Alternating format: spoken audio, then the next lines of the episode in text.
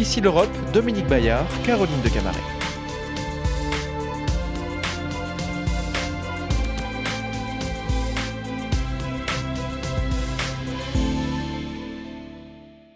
Bonjour à tous et bienvenue dans Ici l'Europe proposé par France 24 et Radio France Internationale. Nous vous emmenons cette semaine en Moldavie, un petit pays de 2 700 000 habitants, pris en étau entre la Roumanie et l'Ukraine et donc très exposé euh, aux questions d'invasion russe en raison en particulier de sa région séparatiste, la Transnistrie. Euh, nous en parlons tout de suite avec le ministre des Affaires étrangères et vice-premier ministre Nico Popescu. Merci de nous avoir rejoints en studio aujourd'hui Paris. Ah, bonjour, merci de m'avoir invité. Vous avez été formé à Moscou, à l'Institut des Relations internationales. Ensuite, votre carrière de diplomate est entièrement tournée vers euh, l'Ouest, vers l'Europe. Vous avez été en poste à Bruxelles, puis à Londres en tant que chercheur. Vous revenez dans votre pays pour conseiller le Premier ministre à partir de 2010. Vous avez alors supervisé les négociations avec Bruxelles euh, pour le régime de libéralisation des visas. Depuis que vous avez obtenu le portefeuille des affaires étrangères en 2019, vous militez pour l'adhésion de votre pays à l'Union européenne. On en parlera bien entendu, mais pour commencer, parlons de cette guerre en Ukraine qui en est à plus de 100 jours maintenant. Toujours pas, selon vous d'ailleurs, euh, d'espoir de paix en vue? C'est difficile à prévoir comment cette guerre va évoluer, mais on, est vraiment inquiet que ça pourrait continuer. Euh, on est très inquiet par le fait que ça pourrait continuer des mois, mais aussi des années d'instabilité. Alors peut-être pas des combats actifs, mais quand même on est très très inquiet que cette instabilité, cette insécurité régionale va affecter surtout l'Ukraine, mais aussi la Moldavie pour encore des années et des années. Alors les Européens ont choisi euh, de sanctionner lourdement euh, la Russie. ils pensent pouvoir stopper cette guerre en frappant la Russie au portefeuille. Ces sanctions sont-elles vraiment efficaces? Sont-elles suffisantes?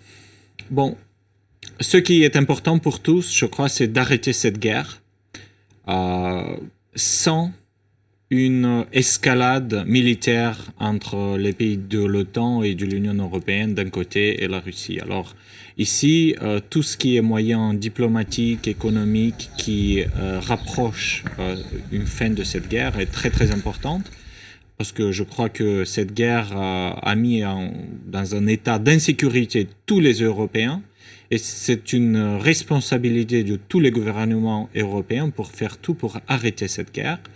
Euh, et de ce point de vue, c'est très important de faire euh, tout ce qu'on peut faire en tant que communauté internationale pour euh, rétablir la paix sur notre continent.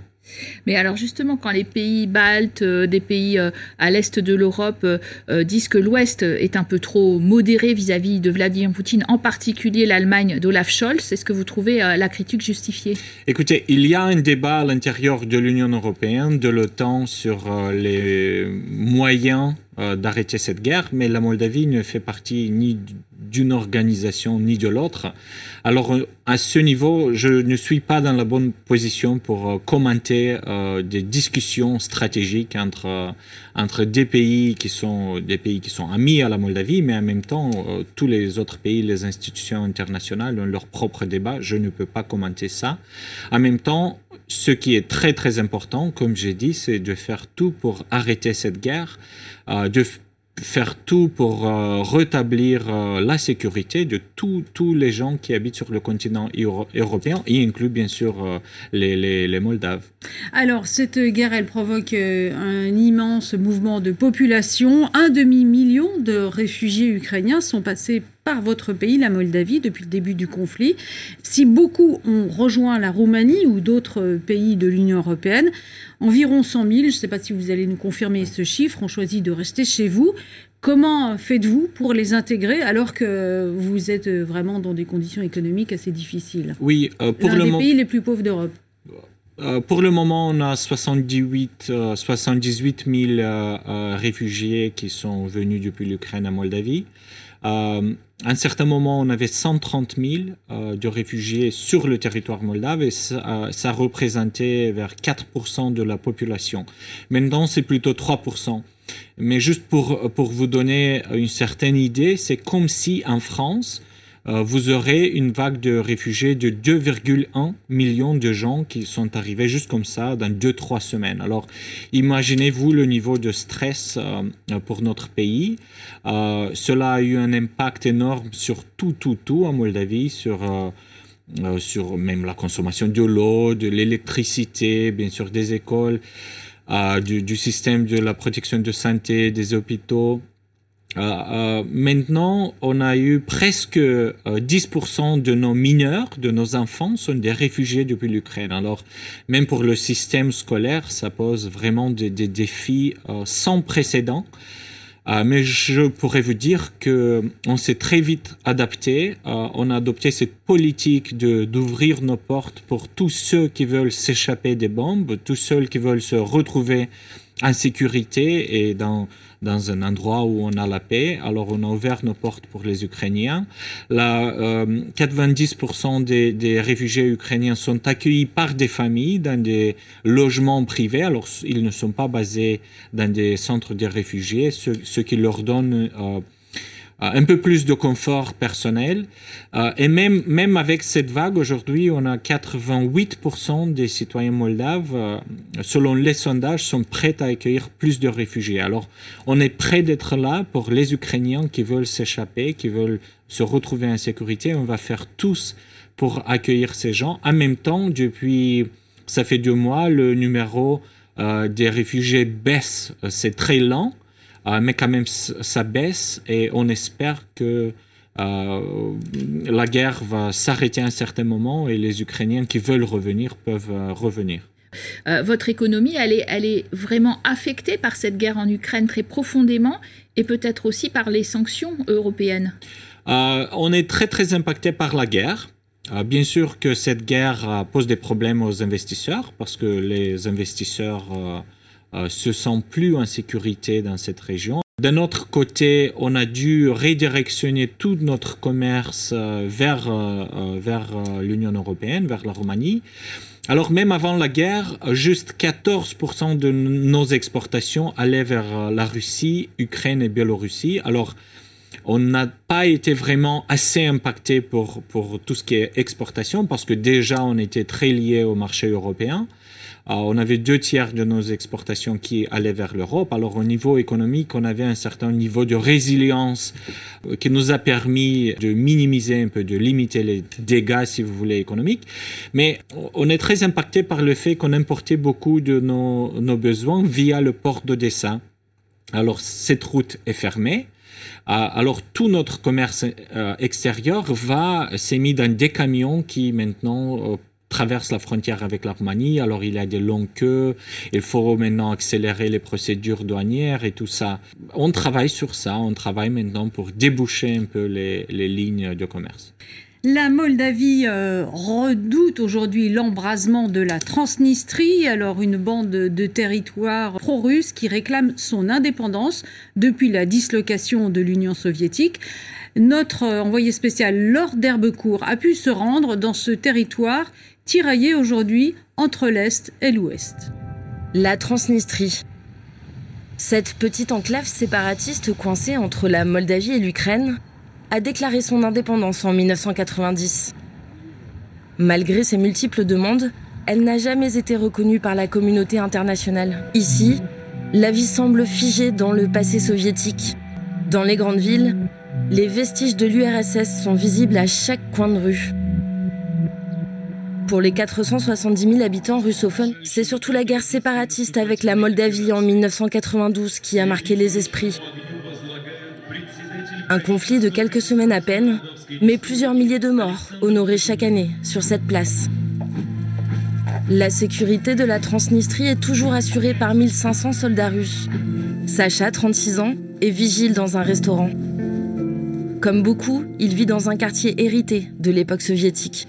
Tous les soirs, depuis le début de la guerre en Ukraine, Sacha s'installe devant Russia la première chaîne publique russe où les présentateurs affichent sans ambiguïté leur soutien à la politique de Vladimir Poutine.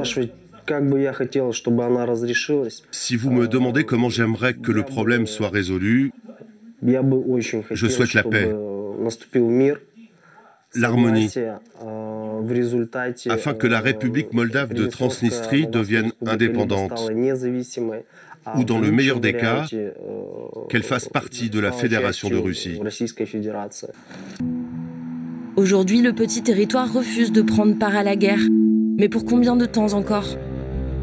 Peu après notre départ, la déclaration d'un général russe a ravivé les tensions dans la région. Ce haut gradé a clairement affiché les ambitions de Moscou. Conquérir tout le sud de l'Ukraine pour permettre à l'armée russe de faire la jonction avec la Transnistrie. Nikou Popescu, cette euh, jonction entre le port euh, ukrainien d'Odessa et la Transnistrie, est-ce que c'est une menace euh, existentielle pour votre pays? Vous la prenez au sérieux? Bien sûr qu'on prend cela très au sérieux. En tant que gouvernement, on s'est préparé, on se prépare pour tous les scénarios possibles, y inclut des scénarios, militaires, des, scénarios humanitaires, économiques, depuis le mois de novembre quand on a été alerté à ce risque de guerre euh, euh, en Ukraine. Alors oui, on se prépare à tous les scénarios. En même temps, pour le moment, notre analyse, mais aussi l'analyse de nos partenaires de l'Europe et de l'OTAN, euh, nous suggère que à ce moment, il n'y a pas de risque imminent ou immédiat d'ordre militaire pour la Moldavie. La situation reste calme on ne peut pas prédire ou prévoir comment les choses vont évoluer, mais pour le moment, la situation est calme. Et juste euh, pour euh, réagir un peu à votre reportage sur la région transnistrienne, il y a des gens avec des visions différentes. En même temps, je voudrais souligner que à peu près 90% des résidents de cette région euh, séparatiste ont des passeports moldaves. Deux tiers des exportations de cette région vont vers l'Union européenne. Et quand même, la situation et la géographie de cette région séparatiste de la Moldavie euh, n'est pas assez noire et blanche. Et c'est absolument clair que la plupart absolue des gens en Moldavie, inclus dans cette région, ne veulent pas habiter dans une zone de guerre. Ils veulent tous garder le paix, la paix. Et pour le faire, euh, de notre côté, on est aussi engagé dans un dialogue avec cette région, avec les autorités de facto de cette région, pour garder la paix et même s'il y a des différences, et on a des différences dans absolument tous les pays, euh, alors ce qui fait vraiment... Mais, vous avez vu quand même dans ce reportage justement la... Euh, vous avez vu la propagande euh, vis-à-vis du Kremlin sur les télévisions russes qui officient encore dans tout votre pays d'ailleurs. Est-ce qu'elle n'est pas en train d'essayer de produire des soulèvements euh, des mouvements qui d'ailleurs vous feraient peut-être euh, renoncer à votre neutralité par rapport à l'OTAN ou pas? Euh, Alors cette propagande russe a un effet très nocif sur nos sociétés. sociétés. C'est pas de l'information, c'est de la propagande. La partie de la Moldavie qui est gouvernée par le gouvernement Chisinau, le gouvernement légitime, on a interdit les programmes politiques russes. mais on, permet les chaînes télé russes qui euh, sont, les programmes politiques. Dans la région transnistrienne, la situation est différente, mais en même temps, ce qu'on souligne toujours, et c'est des deux côtés, et qu'on veut gérer et on va faire tout pour gérer nos différences d'une manière pacifique, par le dialogue, par la diplomatie, et même mes collègues au gouvernement, on a un vice-premier ministre responsable de, de, la réintégration. Il est en contact permanent avec les autorités de la région transnistrienne. Oh, on a des visites réciproques assez régulières pour garder la paix et pour résoudre toutes nos différences par le dialogue. Alors, l'autre euh, dossier euh, qui arrive sur la table avec cette euh, guerre russe en Ukraine, c'est bien sûr l'adhésion express de l'Ukraine à l'Union européenne. La Commission européenne doit rendre sa décision sur ce processus avant le prochain sommet qui aura lieu à la fin juin, le 24. Est-ce que vous êtes favorable à cette adhésion express de l'Ukraine? Est-ce que c'est bon pour une candidature ultérieure de votre pays? Euh, La Moldavie a déjà déposé sa demande d'adhésion à, l'Union européenne le 3 mars.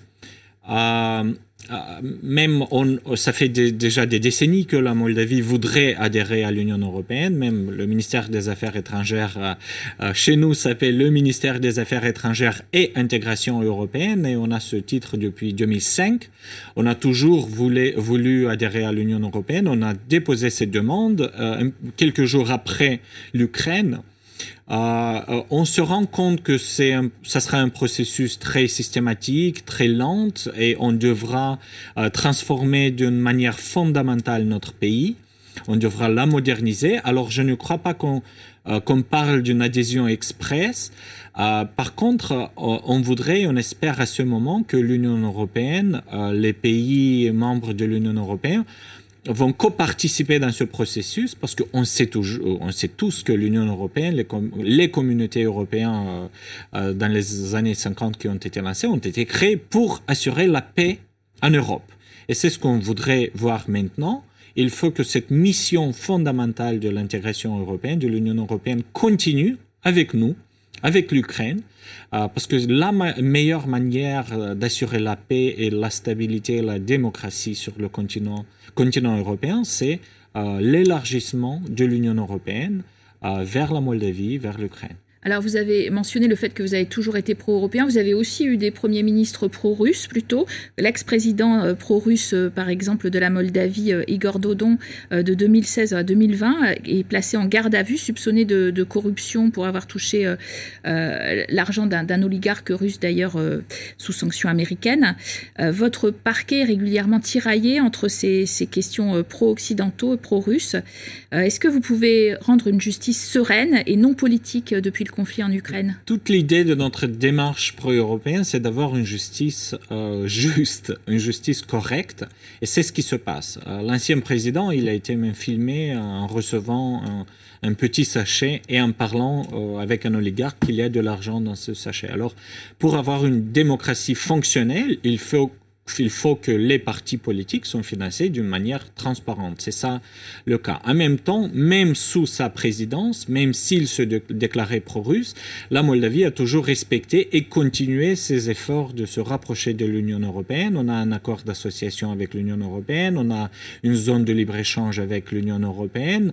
Euh, et à tout moment, la société moldave a voté pour des forces qui sont pro-européennes et même sur certaines étapes de notre histoire politique, on a eu des forces euh, politiques qui étaient moins pro-européennes, mais elles ont tous euh, euh, agi d'une manière qui a toujours respecté nos engagements avec l'Union européenne parce que notre société a toujours été majoritairement pro-européenne. Et comment est-ce que vous voyez l'avenir de votre pays, de votre région dans les six prochains mois Finalement, c'est dire ça pourrait être un accélérateur? Euh, la Moldavie est un pays européen avec une langue européenne, une histoire européenne, une culture européenne, un système politique européen. On est une démocratie depuis 30 ans. Notre langue, qui est la langue roumaine, est déjà une langue officielle de l'Union européenne. Même pour l'acquis communautaire, il ne faut pas qu'on le traduise dans notre langue parce que c'est déjà dans notre langue. Alors pour nous, la route vers l'Europe, je crois, sera plus facile parce que notre société le veut, notre système politique a prouvé qu'on est prêt à faire ça. Il nous reste certaines étapes, euh, mais pour moi, l'avenir, c'est de recevoir maintenant des encouragements fermes euh, depuis l'Union européenne à ce sommet qui aura lieu d'ici deux, trois semaines. Euh, et comme ça, la Moldavie sera un contributeur à la stabilité, à la paix, à la démocratie européenne et aussi un continent plus fort dans le monde. La guerre en Ukraine, elle peut se terminer bien? Il n'y a pas de bon fin à une guerre si terrible que ça. On a déjà des villes détruites, des dizaines de milliers de, personnes qui sont mortes. Alors, on ne peut pas vraiment parler d'un bon fin. Mais on espère que ce fin sera le plus tôt possible avec le moins de dégâts. Et c'est très important de réfléchir à, comment rebâtir euh, l'Ukraine, comment rebâtir le continent européen euh, pour s'assurer, pour continuer cette démarche de la paix de l'Union européenne, pour stabiliser l'Europe orientale euh, et pour faire ce que l'Europe a réussi avant, mais maintenant il faut le faire chez nous, euh, dans l'Europe de l'Est, pour continuer tous nos efforts pour revenir à un, état de paix sur notre continent. Nico Popescu, merci d'avoir répondu à l'invitation de Ici l'Europe. Bonne semaine à tous.